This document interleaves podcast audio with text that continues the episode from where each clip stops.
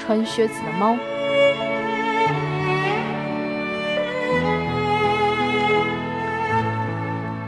一个磨坊工人有三个儿子，他去世后留给儿子的全部财产就是他的磨粉机、一条驴子和一只猫。这小笔遗产立刻就被分掉了，自然没有请公证人，也没有叫律师，因为要是他们来了，这几样东西还不定给谁呢。大儿子分到磨粉机，二儿子牵走了驴，剩下那只猫就给了老三。他见自己只得了那么可怜的一小份儿，感到十分失望。他说：“我那两个哥哥要是合作起来，就可以过蛮不错的日子。可是我自己呢？等到我吃了这只猫，拿它的皮毛做一双手套，以后准得饿死。”这番话可被小猫咪听见了，它装着没听到，十分认真严肃地说：“主人，你一点也不用担心你的份子少了。你给我一只口袋，给我做一双靴子，让我可以穿着在树林中跑就好办了。”说起来，这只猫可是著名的诡计多端，比如它老是躲在谷子堆里倒悬身子装死，来抓大老鼠、小耗子的。因此，它的主人倒是也抱着一线希望，觉得或许猫能帮它渡过难关。小猫得到了它想要的靴子，兴高采烈地穿上了，然后他把布袋往脖子上一挂，两只前爪抓住拴布袋的绳子，就向野兔出没的地方跑去。他往袋子里放了一些糠和莴苣后，就伸直了四脚躺着装死，等那些不懂世故的小兔子跑进布袋去找食物。不出所料，他刚躺下，一只小兔子愣头愣脑地钻进了布袋，猫立刻收紧拴绳，把小兔子给闷死了。他得意洋洋地就往国王的宫殿跑去，到了那儿要求接见，就被带上了楼。猫朝着国王深深鞠了一躬，对他说：“陛下。”我从凯勒巴斯侯爵，真难为他怎么想了个怪名字。我从凯勒巴斯侯爵的围地里给你带来一只兔子，是侯爵要我代表他赠送给陛下的。国王说：“告诉你的主人，我谢谢他对他的关照，我感到很满意。”接下来又一次，猫藏在一块麦田里，把布袋的口张得大大的。两只鹧鸪探头探脑地钻了进去，猫收紧绳子，故技重施。又去见了国王，国王很高兴，送给了猫一件礼物。接连两三个月，猫老是不间断地把它的猎物当做主人的礼物往国王那儿送。有一天，他听说国王打算把他的女儿，世界上最美丽的公主，带到河边去玩。猫对主人说：“要是你照我的话去办，你就会享福了。你只要到我指给你的地方去洗澡就行，别的我来安排。”所谓的凯勒巴斯侯爵当然不明白猫在搞什么鬼，但还是照他说的做了。年轻人正在河中洗澡，国王走近了，猫开始大叫起来：“救命啊！救命！凯勒巴斯侯爵快淹死了！”听了喊声，国王停了车，他认出了经常给他送野味的猫。卫士们赶快去救这位所谓的侯爵。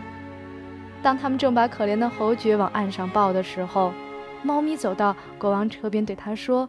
主人正在洗澡的时候，一伙强盗来了，强盗抢走了他的衣服。其实，这只无赖的猫已经把衣服藏到一块大石头底下了。国王立刻命令管衣橱的人去挑了一套宫里最好的衣服给凯勒巴斯侯爵穿。国王彬彬有礼地接见了侯爵。这位所谓的侯爵年轻人穿上那套衣服后，显得英俊又潇洒。公主见了他，也挺喜欢。说实在的，两个人只是互相温柔地看了几眼，据说就深深地相爱了。国王邀请侯爵一同坐上了车。猫见他的计划进行得很顺利，很高兴。他往前奔去，不久就看见几个农夫在地里除草。他对他们说：“听着，伙计们，你们得告诉国王，这块土地是凯勒巴斯侯爵的，不然小心点。”过了一会儿，国王来了。他问农夫们：“锄的是谁的地？”“是凯勒巴斯侯爵的领地。”农夫异口同声。都是因为被猫吓坏了。国王对凯勒巴斯说：“你继承的财产可真不赖。”侯爵说：“陛下，你已经看到了，这块地每年都有好收成。”猫继续朝前跑，遇到了几个收庄稼的人，又是那一套：“听着，伙计们，要是不对国王说这里每一块土地都属于卡拉巴斯侯爵，你们小心点。过了一会儿，国王又打听到了这块土地也属于身边的这个侯爵，他就更喜欢他了。猫在马车前面跑，对遇见的人都发出了同样的威胁。国王对侯爵有那么多财产简直吃惊了。终于，猫走到了一座宏伟的城堡，那是属于一个妖怪的，他是世上最富有的老妖怪。国王一路经过的土地只是妖怪的部分领地。猫事先留意打听了妖怪是什么样的，有什么魔力。这会儿他要求接见。他说他经过这里不能不向城堡的主人表示一下敬意。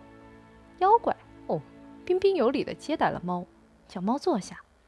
猫说：“我听说你可以变化成任何动物的形状，比如变狮子或者象。”妖怪说。对极了，我变头狮子给你看。猫见到眼前出现一头狮子，当然害怕极了，立刻跳到了房顶上。哦，挺费事，而且挺危险，因为别忘了，这猫可是穿着靴子，在瓦片上走，可不太方便。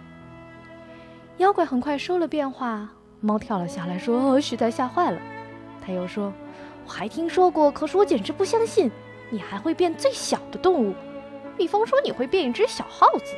说实话，我认为这绝对不可能。”不可能！妖怪叫了起来：“你看着！”说完，他就变成一只耗子，在地上跑来跑去。结果就是猫见了一下子扑上去，就把它给吃掉了。国王很快就到了，见到妖怪漂亮的城堡，就想进去看看。猫听到马车通过吊桥的声音，就跑到院子里，大声说：“欢迎国王陛下光临卡拉巴斯侯爵的城堡！”怎么？国王喊起来：“这城堡也是你的，侯爵！”这院子和房子漂亮极了，要是你不反对，咱们进去瞧瞧。国王走上楼梯，侯爵挽着公主的手在后面跟着。他们走进一个大客厅，看见一桌丰盛的酒席。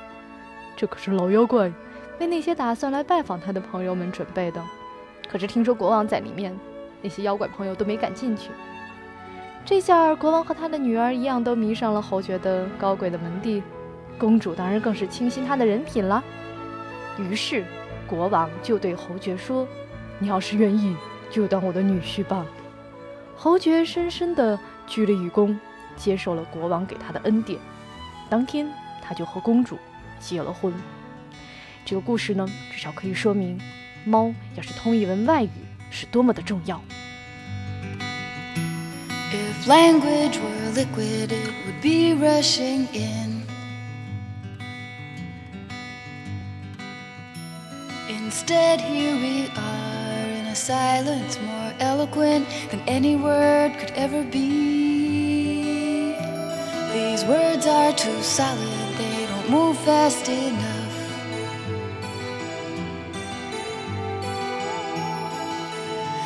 Catch the blur in the brain that flies by and is gone, and is gone.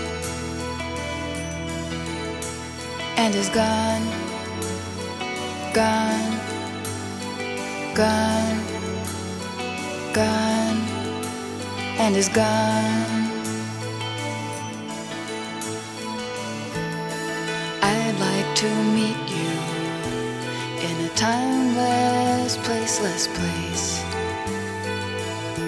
somewhere out of context and beyond all consequences. Let's go back to the birds building on Little West 12 is not far away and the river is there and the sun and the spaces are all laying low and we'll sit in the silence and is gone. And is gone. Gone. Gone. Gone. And is gone.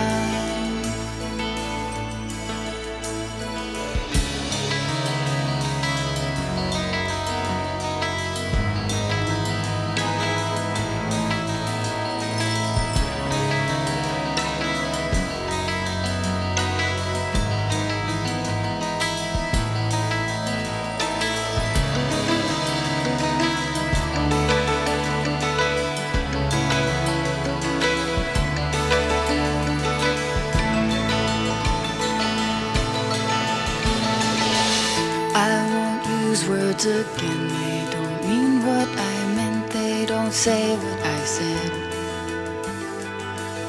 It's just the crust of the meaning with realms underneath, never touched, never stirred, never even moved through. If language were liquid, it would be rushing in. Instead, here we are in a silence more eloquent any word could ever be.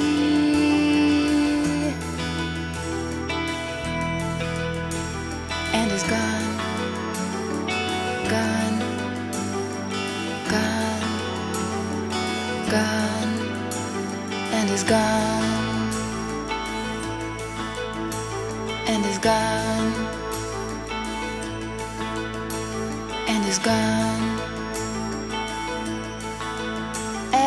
Is gone gone 很多东西就这样走了，阿兹兹还在这里努力哼呦哼呦。我要给我的猫缝一双靴子，如果我有猫的话。A B C D，我要教我的猫说一门外语，如果我自己会的话。慢慢慢慢，我要给我的电波加一道金线，如果你看得见的话。童话里的魔法时刻，我应该是无所不能的，只要你能听到。